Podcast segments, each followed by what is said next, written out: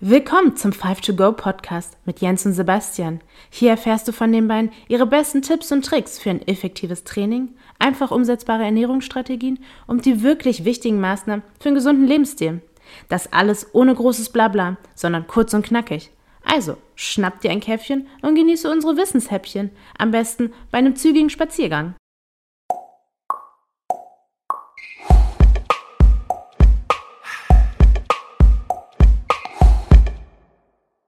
Und da sind wir wieder zum 5 to Go Podcast. Hey Basti, wie geht's dir denn? Basti? Basti? Ach, sorry. Habe ich hier ganz vergessen. Basti ist heute nämlich gar nicht da. Wir haben heute tatsächlich einen Gast in der Show, unseren ersten Gast. Dominik, herzlich willkommen. Hey, hallo Jens. Ja, schön, dass du hier bist. Ich will den Dominik auch kurz vorstellen und auch kurz erklären, wieso er heute da ist. Und zwar, Basti geht's gut, müsst euch keine Sorgen machen. Wir haben uns einfach dafür entschieden, äh, jetzt hin und wieder auch mal mit Gästen zu arbeiten. Und äh, Dominik ist unser erster Gast. Dominik und ich, wir kennen uns schon äh, sehr, sehr lange und zwar seit unserem Sportstudium in Göttingen. Dort haben wir uns äh, kennengelernt, haben zusammen Basketball gespielt und daraus ist eine ja, sehr, sehr coole Freundschaft entstanden. Und Bas, äh, Basti würde ich schon sagen. Basti, ich vermisse dich. äh, nein, ich meine natürlich, Dominik ist danach äh, Athletiktrainer geworden äh, im Profisport und zwar im Basketball und äh, darüber wollen wir heute sprechen. Dominik hat äh, ja, dabei mehrere Stationen durchlaufen, angefangen bei der BG Göttingen in der ersten Basketball-Bundesliga und danach ging es für ihn äh, nach Bamberg, äh, relativ bekannte Adresse. Und äh, jetzt ganz neu ist er im Norden, ist es richtig, Dominik? In Fechter heißt es, ne? Ganz genau. In der, in der nächsten Saison werde ich für Rasta Fechter in der, in der Pro A arbeiten. Äh, Pro A ist, kann man quasi mit der zweiten, was ist die zweite Basketball-Bundesliga. Okay, cool. Und wie, wie kam es dazu? Wurdest du gekündigt oder war es deine eigene Entscheidung? Nee, also ich, Rasta Fechter kam sehr, sehr früh auf mich zu und hat mich gefragt, äh, ob ich mir vorstellen kann, für den Verein zu arbeiten.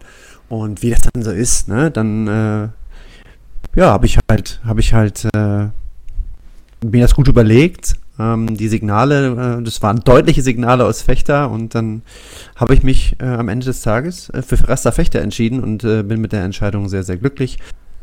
Okay, cool. Ja, ich kann mir schon vorstellen, dass das in diesem Business auch gar nicht immer so leicht ist.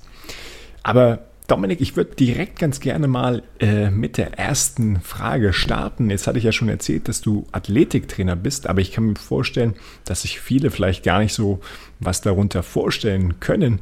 Kannst du mal ganz kurz beschreiben, was ist eigentlich so der Job des Athletiktrainers, beziehungsweise wie schaut eigentlich so ein Tag von dir aus? Ja, meine, meine Aufgabe als Athletiktrainer ähm, ich glaube, ich muss einen Beitrag leisten, ähm, dass sich unsere Spieler gesund bleiben, ja, dass sie sich hoffentlich nicht verletzen. Das ähm, kann ich natürlich nur bis zum gewissen Grad kontrollieren. Ähm, ich muss dem Trainer helfen in unser, unserer Trainingssteuerung.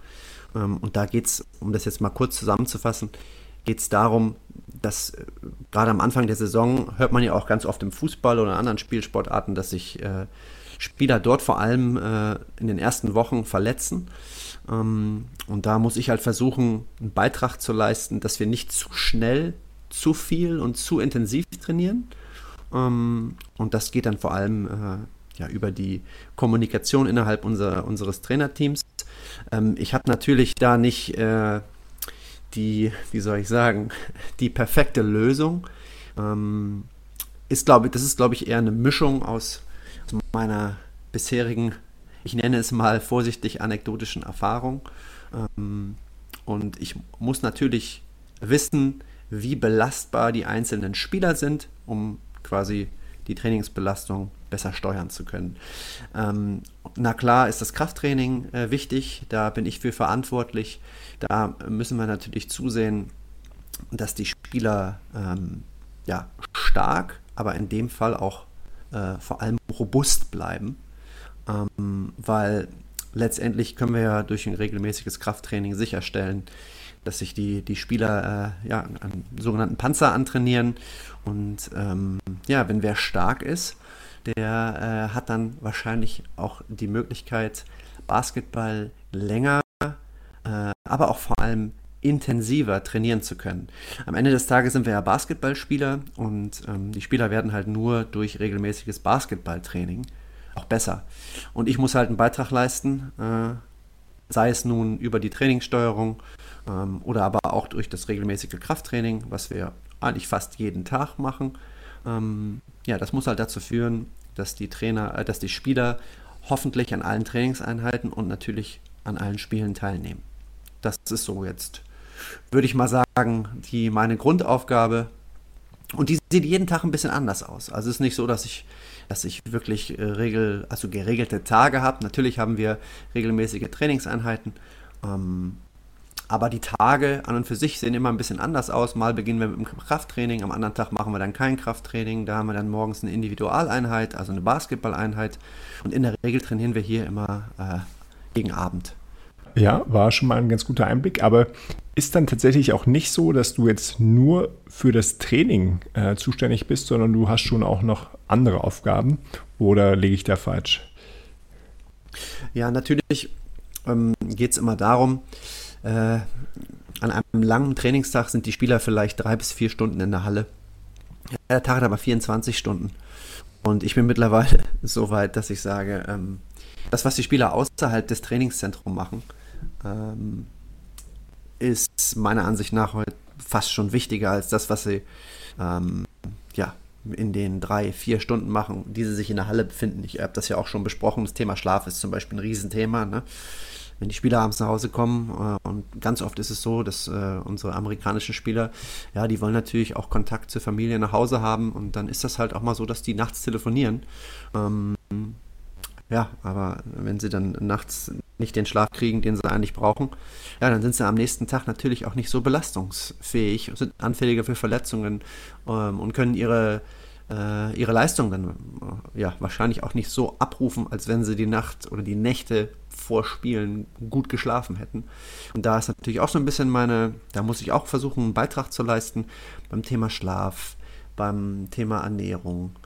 Ähm, was kann man zwischen den Trainingseinheiten machen, um, um vielleicht ein wenig schneller äh, zu regenerieren und wieder fit für die nächste Trainingseinheit zu sein, weil am Ende des Tages präsentieren die Spieler sich in den Trainingseinheiten und nur da können sie dem Headcoach zeigen, was sie können und so auf sich aufmerksam machen und sich dann quasi für, für das Spiel empfehlen. Mhm, mhm. Okay, aber äh, vielleicht das nochmal abschließend. Es ist äh, eine Illusion zu glauben, der Athletiktrainer kommt nur äh, in die Halle, bereitet irgendwie ein Warm-up vor und danach geht er wieder. Das, äh, der Job ist tatsächlich länger und äh, worüber wir jetzt ja auch noch gar nicht gesprochen hatten, zu spielen musst du natürlich auch mal mitreisen, oder? Ja, also du brauchst halt als Athletiktrainer, du musst halt Herzblut mitbringen, ja, weil ein Wochenende hast du nicht. In den Wochen, an den Wochenenden spielst du.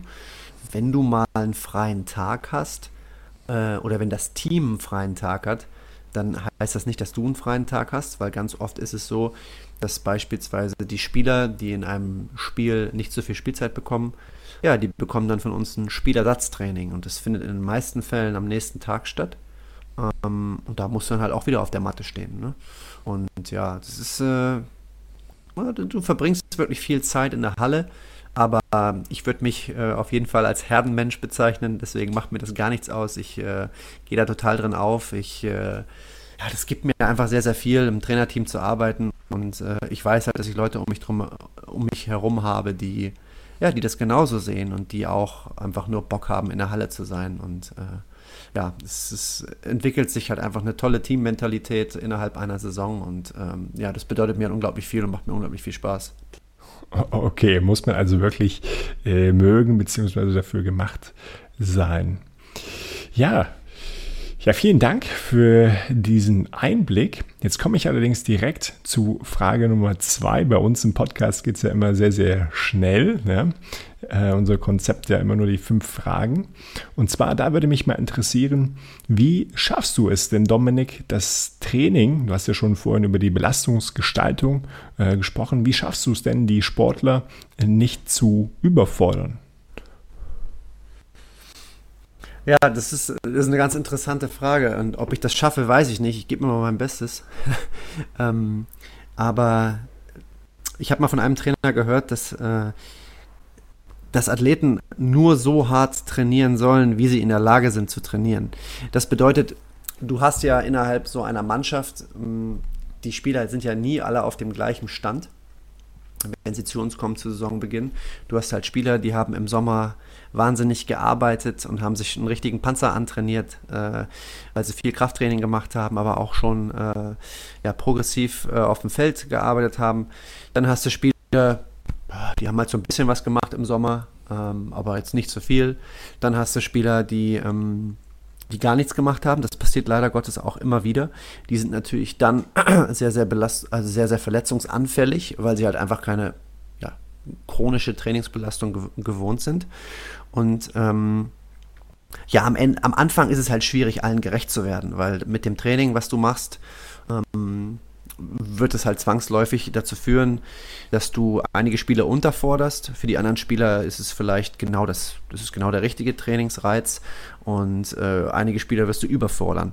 Das heißt, ähm, ich will mir da jetzt nicht, äh, möchte jetzt nicht äh, sagen, äh, dass das alles nur Glück ist mit der, äh, mit der Trainingssteuerung, natürlich nicht.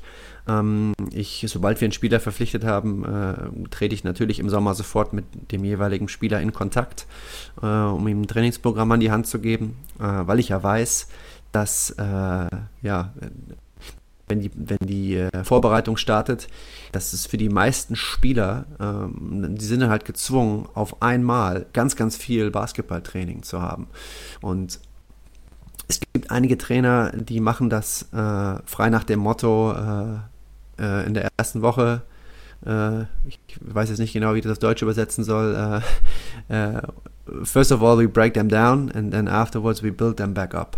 Das ist was, wo ich mir denke, hm, weiß ich nicht, kann funktionieren. Ja, hat ist, ist so ein bisschen der, der alte Felix Magath äh, Medizinball-Ansatz, ne? wenn ich das mal ins Deutsche ja. übersetze. genau, könnte man so sehen. So sehe ich das halt nicht und so wollen wir das hier auch nicht. Wir wollen halt versuchen, das Ganze progressiv zu steigern, ja, ohne eben diese Belastungsspitzen sofort zu haben. Wir wollen quasi allen, allen Spielern eine Chance geben, sich äh, ja, an, an diesen neuen äh, Reiz mit so viel Training in einer Woche sich wieder neu zu gewöhnen. Ja, und das führt halt eben dazu, dass du vielleicht den einen Spieler unterforderst ähm, und den anderen vielleicht überforderst. Aber ja, das ist halt wichtig und da hatte ich ja vorhin schon gesagt, das ist somit eine meiner, meiner wichtigsten Aufgaben. Äh, wir haben da auch so ein ja, es gibt so ein, wir arbeiten mit einem äh, Tool, womit man die Belastung während des Trainings quasi beobachten kann. Ähm, da geht es dann um Herzfrequenzen und in welchen Bereichen äh, bewegen wir uns. Und wenn ich halt weiß, dass wir einen Spieler verpflichtet haben, der im Sommer ganz wenig gemacht hat und der mir, in, wo ich dann in dem System sehe, oh mein Gott, der ist mit einer ziemlich geringen Trainingsbelastung schon äh, überfordert, ja, dann muss ich halt zum Headcoach gehen und sagen, hey, wir haben hier ein Problem. Äh, ich glaube, wir können den nicht so schnell, so intensiv trainieren lassen, weil wir dann in die Gefahr laufen, dass er sich vielleicht verletzt. Das ist natürlich nicht das, was ein Head Coach äh, hören möchte, ja, aber da sehe ich mich dann quasi in der Pflicht zu intervenieren und am Ende des Tages ähm, hat natürlich der Head Coach das letzte Wort. Okay, ja, wahnsinnig äh, interessant. Und äh, ich weiß nicht, wie du das siehst, aber man hört es ja immer wieder auch mal aus dem Fußball, wo ja, dann auf einmal irgendwie ganz, ganz viele Spieler verletzt sind und äh, man es sich nicht so richtig erklären kann. Letzte Saison war zum Beispiel Borussia Dortmund der Verein in der Bundesliga, der die meisten Verletzten hatte, wo man auch gesagt hat, ja, wie kann das eigentlich bei so einem professionell aufgestellten Verein äh, sein? Im Nachhinein kam dann wohl so ein bisschen raus, dass äh, der, der Cheftrainer, also sprich Marco Rose, wohl da teilweise ja, nicht unbedingt äh, kommunikationsfreudig war. Äh, hast du das auch schon erlebt, dass du mal Trainer hattest, die gesagt haben, ey, interessiert mich nicht, ich äh, will jetzt, dass der Spieler hier Vollgas gibt? Hm, definitiv, das habe ich auch schon erfahren und das nimmt man, das darf man dann in meiner Situation, also ich nehme das dann nicht persönlich, ja. Am Ende des Tages, ich habe ja auch nicht die Antwort. Ja, ja für, bei mir ist es ja auch immer nur, es ist eine Einschätzung von mir. Ja, ähm, aber du läufst dann auch, ne, es gibt ja auch Trainer, die, äh, die mit solchen Methoden Erfolg gehabt haben. Ja, und deswegen, ich finde, ich kann man das denen dann auch nicht verübeln. Ähm, ich glaube, wir sind heutzutage an, einer, an einem Punkt, wo man das, ja, wo man, ich sage jetzt mal, das, wo man das anders steuern kann. Aber es hängt natürlich auch immer so ein bisschen davon ab, was ist der Head Coach für ein Typ? Ja. Ähm, ist er bereit, auf solche Dinge einzugehen? Ja, es gibt halt viele Head Coaches, die, äh, die wollen halt, dass die Spieler trainieren, auch wenn sie angeschlagen sind. Ne? Es ist halt so. Und ja, da muss man dann, ja, da muss man dann Lösungen finden. Das ist nicht immer einfach. Definitiv. Ja, cool. Ich komme mal zur nächsten Frage. Frage Nummer drei, eine ganz kurze Frage. Mit welchem Profisportler würdest du gerne mal zusammenarbeiten? oh, Hilfe. Äh, mit welchem Profisportler würde ich gerne mal zusammen. Da werde ich jetzt wahrscheinlich einen, einen oder anderen Rüffel kriegen, aber ähm, ich, ich würde gerne mal mit James Harden zusammenarbeiten. Äh, schon lange ein Fan von ihm gewesen, Basketballspieler in der NBA. Äh, ist jetzt so ein bisschen bei vielen Leuten in Ungnade gefallen. Aktuell jetzt in Philadelphia, oder?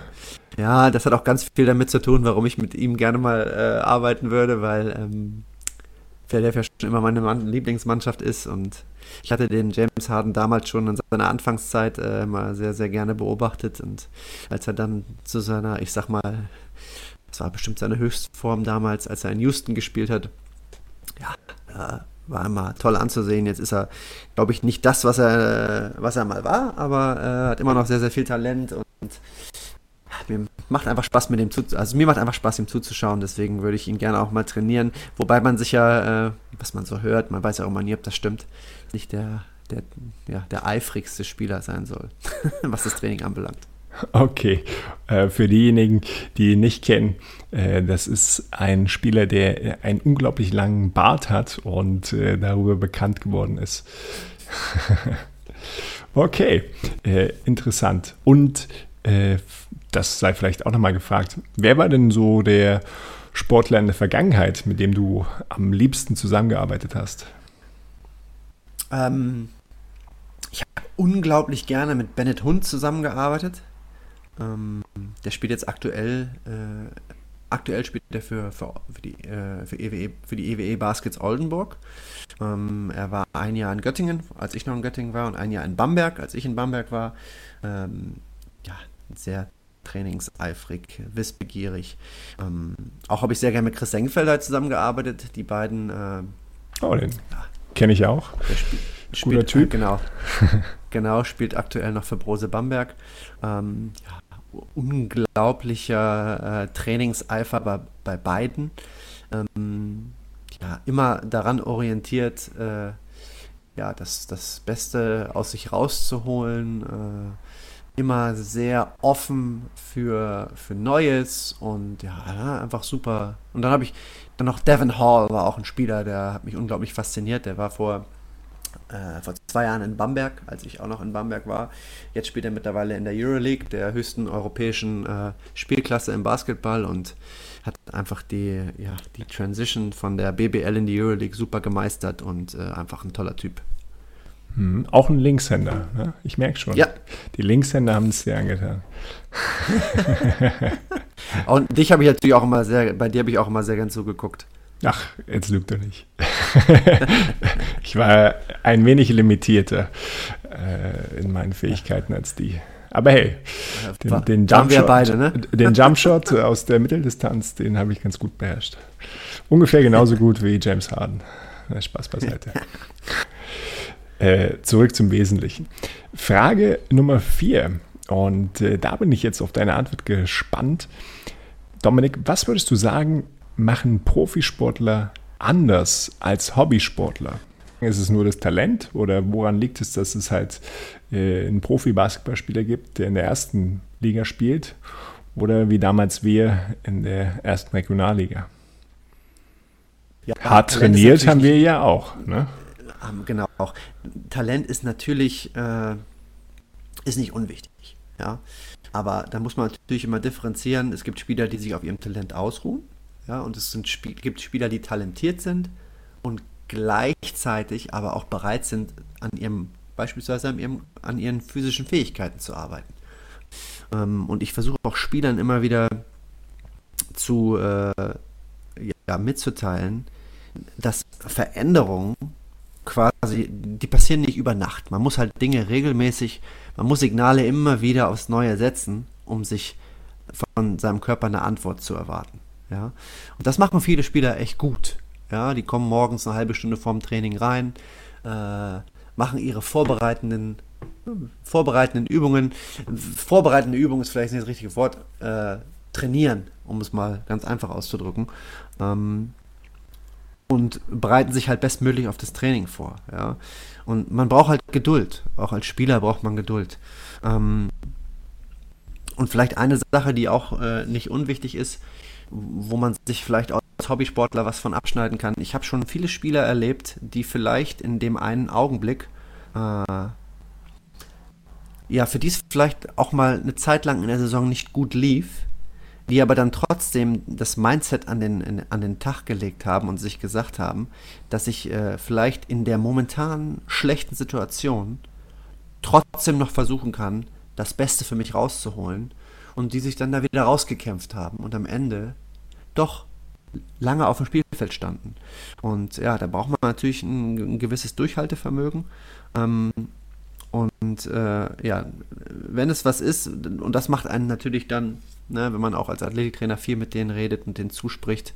Und die schaffen in einer schlechten Situation trotzdem noch das Beste, äh, Beste aus dieser Situation rauszuholen und dann, und dann, am Ende des Tages es schaffen, doch wieder regelmäßig auf dem Feld zu stehen. Ähm, ja, das, das freut mich dann immer ganz besonders. Und äh, ja, da, da versuche ich dann natürlich auch, auch, irgendwie meinen Beitrag zu leisten und den Spielern gut zuzusprechen. Ne? Mhm. Mhm.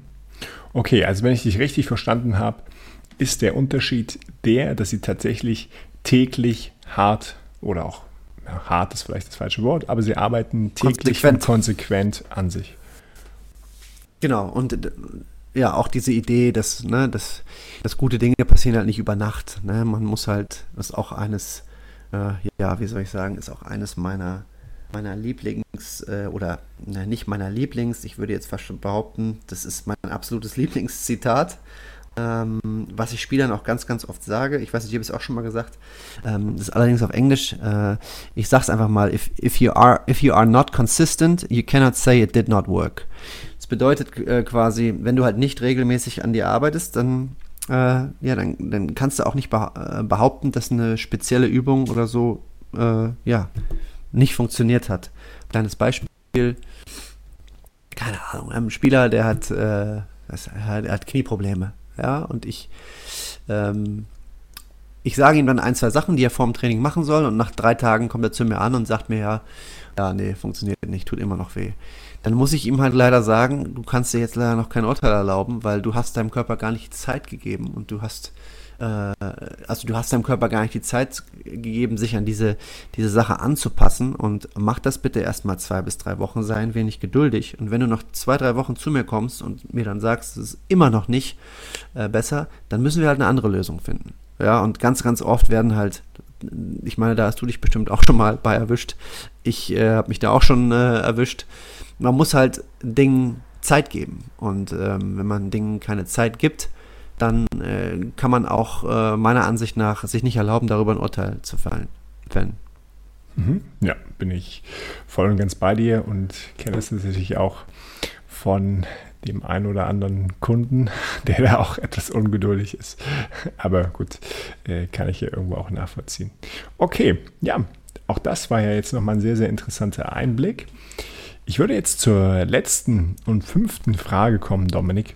Und ja. äh, die finde ich nämlich auch wahnsinnig spannend, vor allen Dingen für unser Publikum. Und zwar, was könntest du denn unseren Zuhörern, die ich jetzt mal eher als Hobbysportler bezeichnen würde, äh, ja, denn mit auf den Weg geben? Wo würdest du sagen, hey, das sind Sachen, die können sie sich von dem Leistungssportler tatsächlich abschauen äh, oder vielleicht aber auch nicht abschauen? Da bin ich jetzt mal gespannt. Ja, nicht, äh, nicht abschauen. Ähm, wenn ihr einen bestimmten Sport macht, versucht ihn nicht sechs bis sieben Tage die Woche durchzuführen, weil am Ende des Tages ist es wahrscheinlich nicht gesund für uns. Ähm, ist ja auch nicht ohne Grund so, dass es so viele Verletzungen äh, im Leistungs- bzw. im Profisport gibt. Ähm, ich glaube, der Mix macht es. Ne? Wenn, da kann ich auch wieder sagen, da, äh, das machen auch einige Spieler, die suchen dann nach dem Training einfach mal einen Ausweg. Ja, der, der eine geht beispielsweise gerne Golf spielen, ja, ist ja an der frischen Luft, kann seinen äh, Kopf freikriegen. Der andere Spieler, der, ja, der versucht sich abzulenken, indem er, keine Ahnung, beispielsweise auch mal zum Yoga geht. Ja, das äh, das finde ich auch gut, weil es halt immer wieder, es sind mal andere Bewegungen, es ist nicht so monoton wie Basketball. Äh, jeden Tag äh, macht man ja eh jeden Tag. Also das ist so eine Sache, äh, da versuche ich äh, gerade auch für mich selber so einen richtigen Weg zu finden. Ich mache beispielsweise gerade sehr, sehr viel Ausdauertraining, versuche aber auch, dass das nicht zu monoton wird. Jens, pass auf, äh, ich gehe auch mal wieder joggen. Wow. ähm, ja, äh, setze mich aber auch gerne aufs Fahrrad oder auf das sogenannte äh, Eco-Bike oder Assault-Bike, wie auch immer man es nennt. Ähm, ja, das ist, glaube ich, eine Sache, wo ich sagen würde, dass das versuchen unsere Profis auch, äh, auch zu machen, also ein bisschen Abwechslung reinzukriegen. Deswegen ist es auch mal so, dass, ja, wenn die Stimmung gut ist, dann, dann machen wir auch im Warm-Up mal was anderes. Ja, dann mach, spielen wir vielleicht auch mal Spikeball ähm, oder wir spielen auch mal Fußball, ja, einfach um ein bisschen Abwechslung reinzubekommen, äh, weil tja, neun Monate Basketball ist auf lange Sicht dann natürlich äh, auch sehr, sehr monoton. Ähm, ja, das ist was, was ich äh, auf jeden Fall mit auf den Weg geben würde. Hattest du deine Frage so ein bisschen beantwortet? Ja, doch, weil äh, es war jetzt wahrscheinlich nicht die Antwort, äh, die man jetzt unbedingt erwartet hat. Von Tipp Nummer 1, Profisportler machen das. Tipp Nummer 2, Profisportler machen das. nee, finde ich gut. Ähm, ja, sehr cool. Bevor ich zusammenfasse, hast du noch einen Punkt, wo du sagst, das äh, habe ich noch vergessen? Ich weiß nicht, ob ich das vorhin schon, äh, ja, ob ich, das, ob ich darüber schon gesprochen habe. Ich glaube nicht. Letztendlich äh, geht es im Athletiktraining nicht darum, den Sport irgendwie nachzuahmen. Letztendlich sollte es darum gehen, ähm, einen Spieler kräftiger zu machen. Und da führen halt viele Wege nach Rom. Ja, äh, ich war in der Vergangenheit, äh, habe ich mich auch, wenn man dann mal über die äh, sozialen Medien, ne, wenn man sich das mal anguckt, dann habe ich mich oft erwischt, dass ich mal, äh, ja, dass ich Leute bewertet habe anhand äh, der Trainingsausschnitte, die sie auf Instagram gezeigt haben. Da bin ich mittlerweile viel gelassener geworden, weil ich mir einfach denke, ähm, ich glaube, ein gutes Training äh, sollte so konzipiert sein, dass Spieler oder auch Hobbysportler in dem Training, was sie machen, besser werden. Mit besser meine ich, dass das halt progressiv, äh, ja, dass das Training progressiv ausgerichtet ist. Ähm, und solange es die, die Hobbysportler oder die Profiathleten nicht, nicht verletzt, ja, ähm, ist es, glaube ich, immer ein gutes Training. Ja, hey, das war doch nochmal ein cooles Schlusswort. Dann würde ich das jetzt noch einmal für unsere Zuhörer und Zuhörerinnen zusammenfassen. Und zwar, wir haben darüber gesprochen, wie schaut eigentlich so der Job eines Athletiktrainers aus. Der ist tatsächlich relativ schnell erklärt. Du bist von früh bis spät in der Halle und kümmerst dich äh, sowohl um das Training, also um die Trainingsgestaltung, um die Trainingsbelastung, äh, um das Krafttraining und aber vor allem darum, dass die Sportler sich nicht überlasten, denn das kann zu Verletzungen führen.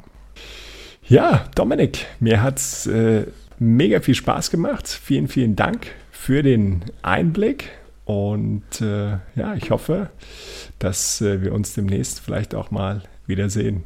Dominik.